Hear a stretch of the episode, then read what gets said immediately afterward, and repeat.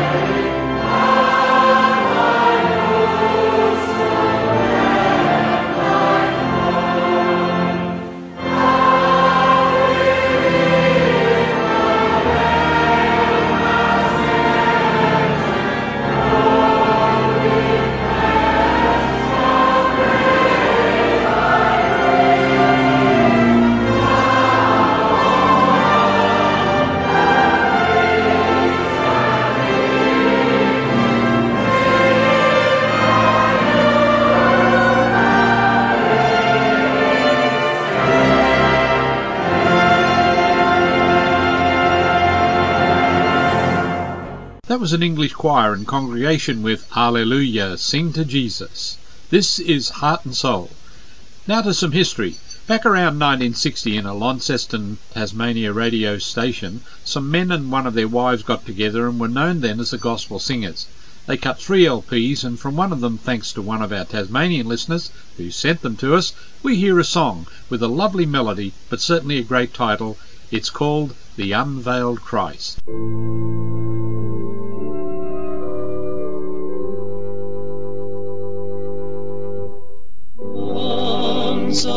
Blessed Christ of beauty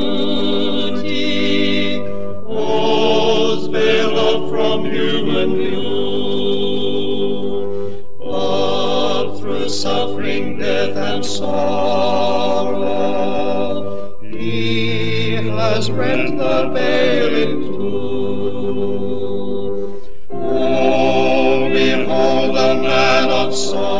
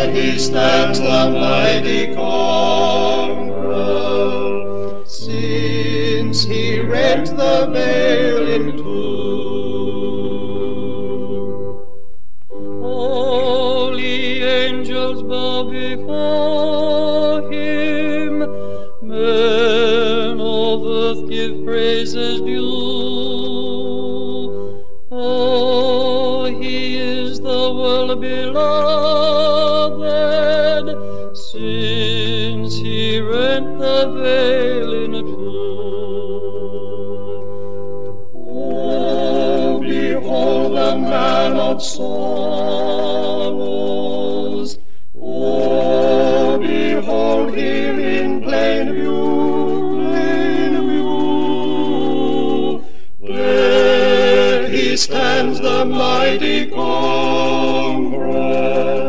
Since he rent the veil in two, in two.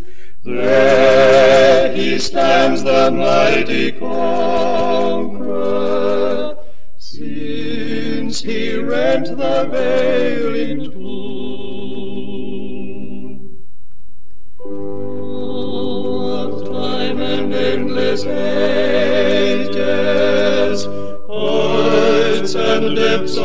of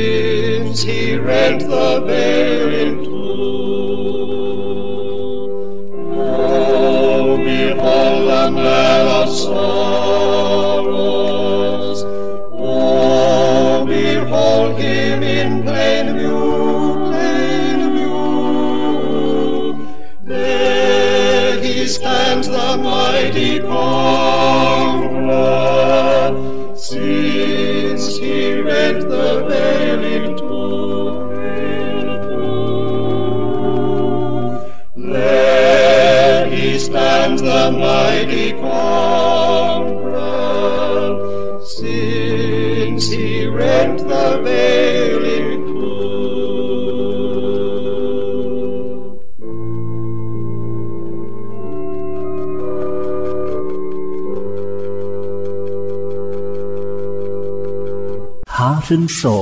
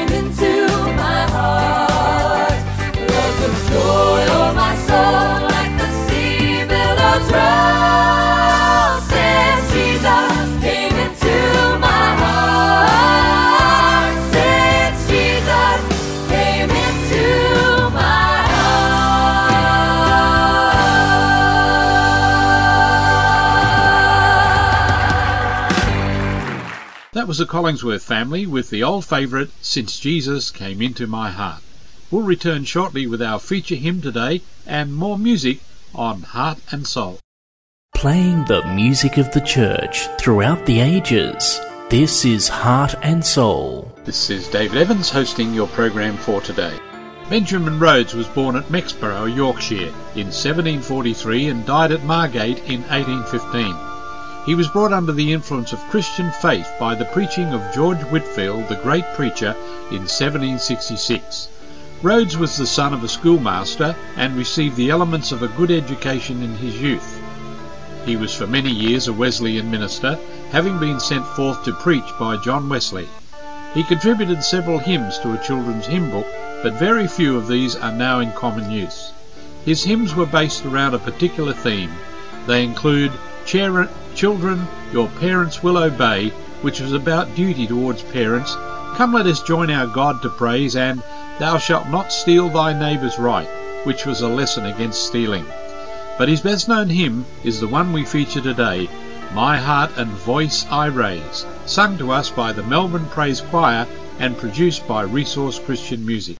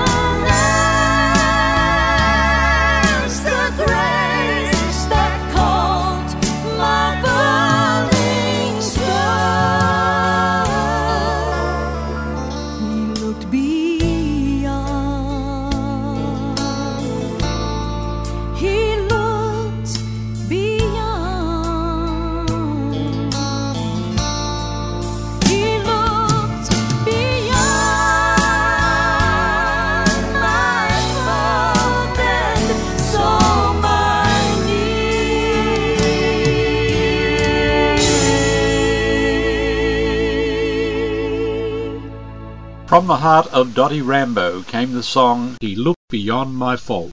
A favourite singer with some of our listeners is Tennessee Ernie Ford. Here he is from his double CD Amazing Grace with Face to Face. You're with Heart and Soul, the music of the church throughout the ages, with David Evans today. You know, if there's one universal language today, it's music, particularly songs of inspiration. The music of a nation's hymns conveys an emotion that is easily understood by all. Certainly, there's no other man made thing more capable of inspiration. Face to face with Christ, my Savior. Face to face, what will it be?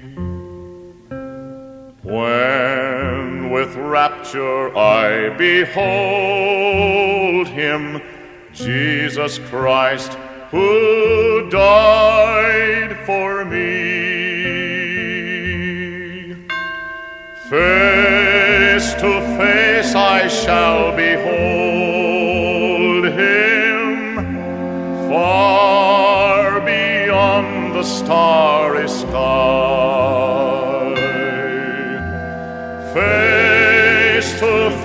In all His glory, I shall see Him by and by. Only faintly now I see him with the darkening veil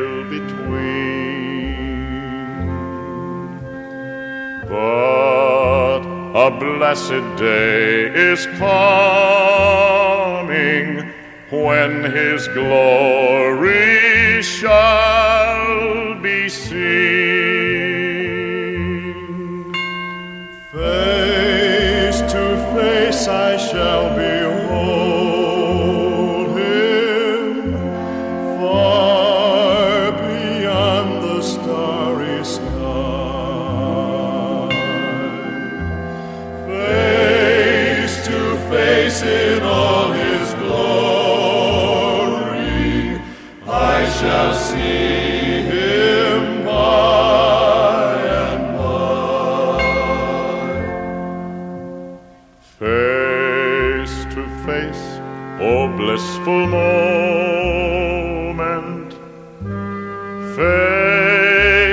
face to see and know. Face to face with my Redeemer, Jesus Christ, who loves me so. Face to face I shall be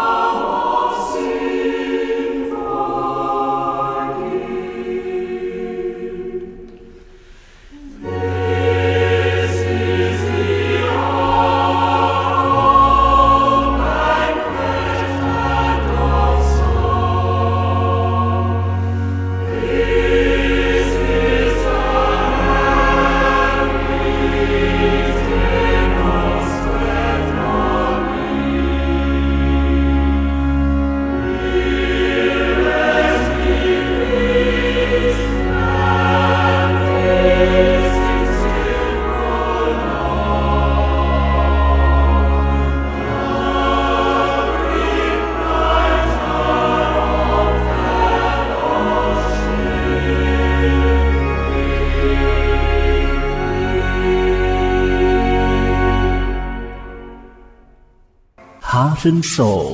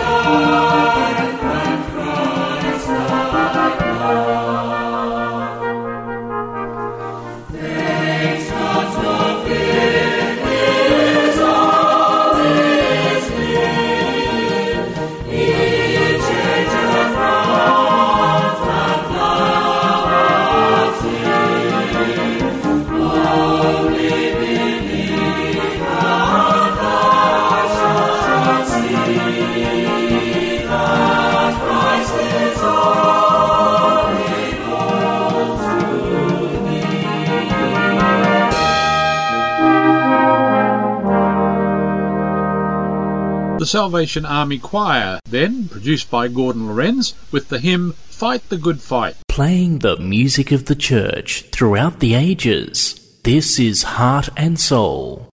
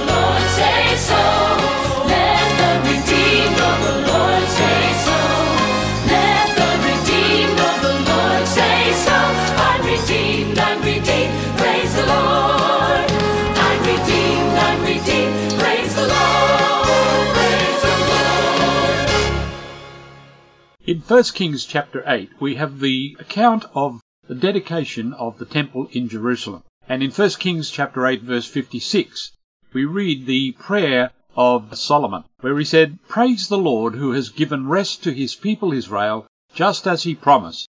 Not one word has failed of all the wonderful promises he gave through his servant Moses. Today we're going to be looking at the subject of keeping promises and commitments. And you can't talk about promises without the word integrity coming up. This will inevitably get us to look at God and his wonderful capacity at keeping all his promises. Well, what's a promise? Well, the dictionary defines a promise threefold. Firstly, it's a promise is a declaration that something will or will not be done given by the promise giver. Number two, it's an express assurance on which expectation is to be based. Promises that an enemy will not win, for example. And number three, it's something that has the effect of an express assurance, an indication of what may be expected. Promises may be given at any time, and one of the greatest examples of making promises is to be found in the wedding ceremony when husband and wife promise each other certain things, especially faithfulness. The promises that people make are often to suit their purposes in the short term. That's why there are so many divorces when either one or both parties throw their promises to each other out the window. A group of people least likely to be believed when they make promises are politicians, of course. A lot of the time, the trouble with politicians is that they do not really know whether they will be in a position to fulfill some promises, but in order to lure voters their way, they often make these promises anyway. It's really unwise to promise anything unless you absolutely know you are going to be in a position to fulfill what you promise. Most people would rather hear someone say something like, if I am in a position to do this or that at the time, I will. But I cannot say with absolute certainty that I will be able to do what you want. Therefore I am not making any promises. The teaching of Jesus and the Bible was to put a high premium on saying yes to something. Jesus actually taught that we are to let our yes be yes and our no, no. Of course, you couldn't have a marriage without those promises because marriage is a union based on commitment. When God made covenant with Israel, he promised many things, and Israel promised to treat God as an exclusive God.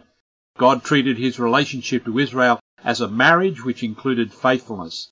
The kind of promise the people made was to keep the Ten Commandments then. The words of the people in unison was the promise, all that the Lord has said, we will do. A powerful Christian organization in America, formed and running for many years now, has the interesting title Promise Keepers. The manifesto of the organization is based on seven core promises, and to be a member of the organization, you have to acknowledge these seven promises. I won't go through those seven promises altogether, but they're all about commitment. Commitment to Jesus Christ, commitment to vital relationship, commitment to practicing spiritual, moral, ethical, and sexual purity, and so on and so on. In the Bible, breaking covenant promise led to God divorcing Israel, yet still with the promise of restoration if they came to him through Jesus Christ. I don't want to concentrate on man's promises today, but God, and to ask the question, does God always keep his promises? To start with, God's promises are all to be found in the Bible. So if you want to know what these promises are, you must take time to read the Bible. So many people are discouraged, defeated, and fail to experience many blessings because they are ignorant of what those promises are. God's promises cover everything and more of what you and I will ever have to face while we are alive in this third dimension on planet Earth. How often do we claim God's promises as our own, only to be bitterly disappointed that what we've been promised doesn't come to pass when and how we think it should? And how often are we tempted to believe that God doesn't care about us, or He doesn't care about our situation, or He doesn't keep His promises, or that He's mad at us for something? And how many times have we been tempted to think something like this? God must not be powerful enough to bring about my miracle. When you aren't in such a situation, this list of accusations doesn't make any sense at all. They're easily recognized for what they are lies.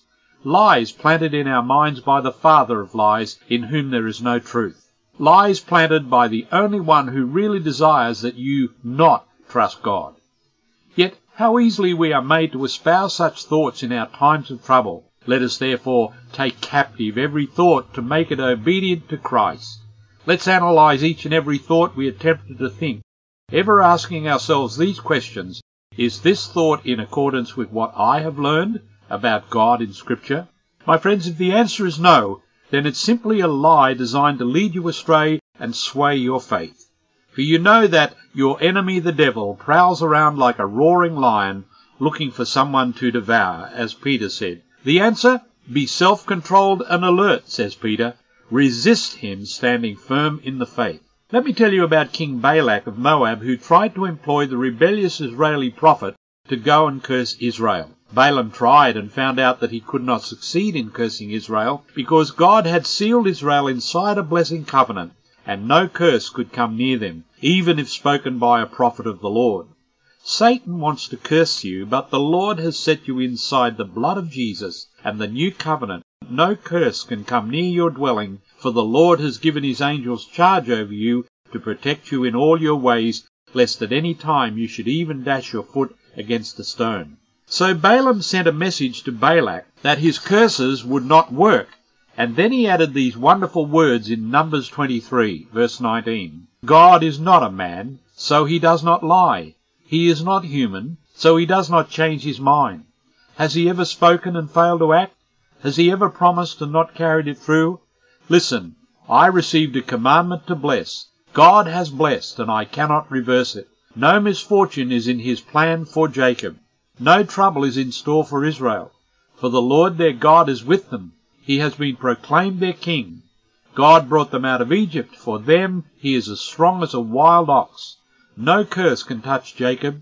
No magic has any power against Israel.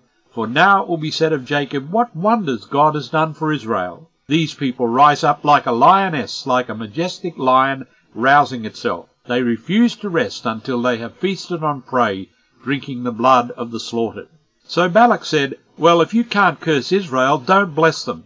Balaam replied this, I can only do what the Lord tells me. What does the Lord say of his people? I will bless those who bless you, and curse those who curse you. What are some of the promises of God? We couldn't cover them all, but let's look at some of the core promises, knowing that God is faithful to all of them. Firstly, there is the promise of eternal life. That's not a promise that remains to be fulfilled. It was yours the moment you came to Christ. Jesus said, I tell you the truth, those who listen to my message and believe in God who sent me have eternal life. Not will have, but have it right now. They will never be condemned for their sins, but they have already passed from death unto life. If we have the promise of eternal life, physical death at any stage is not an end to something. It's the entrance to the fullness of that life which we already have. Eternal life has a four-dimensional quality about it, and it's within your three-dimensional body right now. That's a promise that the Lord has already kept. It's not something we have to wait for, it's something we have right now. Well, there are other promises, and we'll talk about them, more of them, next time, but let me dwell on that first one today, the promise of eternal life. Jesus died on the cross. Jesus paid the price for all of your sins, past, present, and future. You need to come to Him today. You need to be reassured if you've already come to Him that all of your sins have been washed away and that the promise of eternal life is yours through Jesus Christ our Lord. And if you haven't received Jesus as your Lord and Savior, if you haven't acknowledged and received for yourself that payment that has been made for your sins upon the cross, they can all be rolled away today. You can pass right in one moment of time from death into life. Right now, you can have eternal life. Eternal life is like a river, a river that flows from a source. The source, of course, is heaven. And as that river flows along, certain people may dive into it at a given point. That means that that life has always existed and it's been manifested. When you get into it, eternal life starts for you right at that very moment. Jesus said, I am the resurrection and the life. He that believeth in me, though he were dead, that is, though he were standing by the side of the river, though he were dead, yet shall he live. And whoever lives and believes in me will never die. You never truly die. You be with him for all eternity. So may I say to you today, as we look at the promises of God, this is the greatest promise of all, the promise of eternal life through Jesus Christ our Lord. If you are assured that you already have that in you, you can be changed. You can be born again in a given moment, in one moment of time. You can be changed from glory to glory. May I say to you today, if you haven't received Jesus as your Lord and Saviour, why don't you ask Him right now to come into your heart? Just a simple prayer, nothing extreme, nothing religious, just a simple prayer. Lord Jesus, I believe you died for my sins, that you paid the price for every sin that I've ever committed or will commit. And I come to you today and receive you as my Lord and Saviour and that great sacrifice that you have made. That's a simple prayer. Just pray it today, and you can know that promise of eternal life. Well, next time we'll have a look at some more promises in the Word of God, but I just want you to know this as I close this message today. Every promise in the book belongs to the people of God. And we used to sing that song, Every promise in the book is mine, every chapter, every verse, every line, all the blessings of His love divine.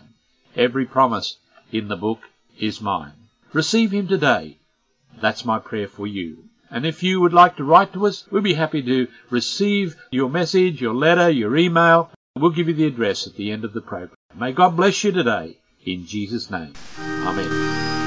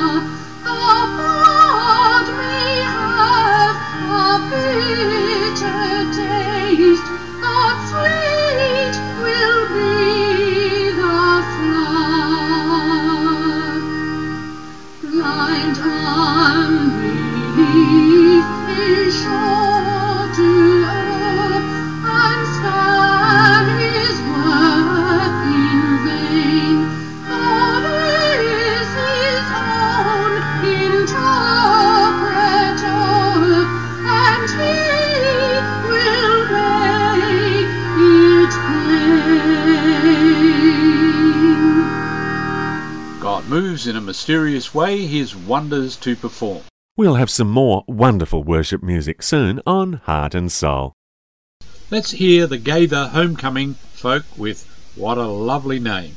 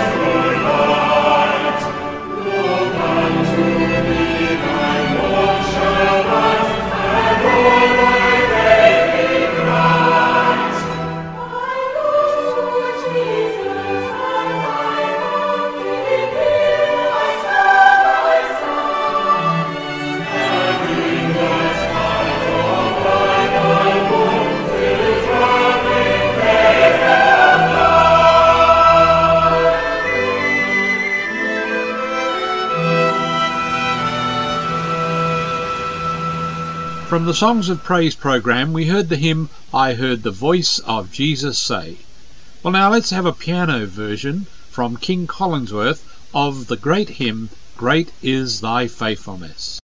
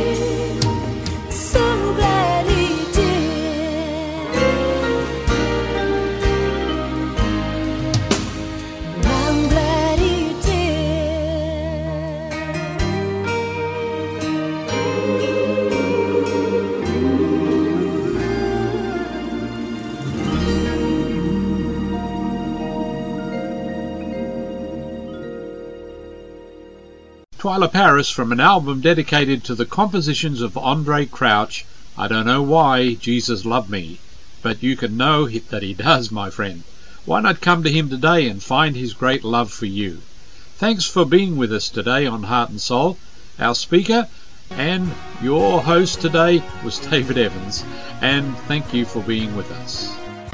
If you've been blessed by Heart and Soul, why not drop us a line? Our email address is heartandsoulmusic at bigpond.com. We have a website. It's heartandsoul.org.au. Or you might like to write to this radio station in appreciation for them bringing us to you.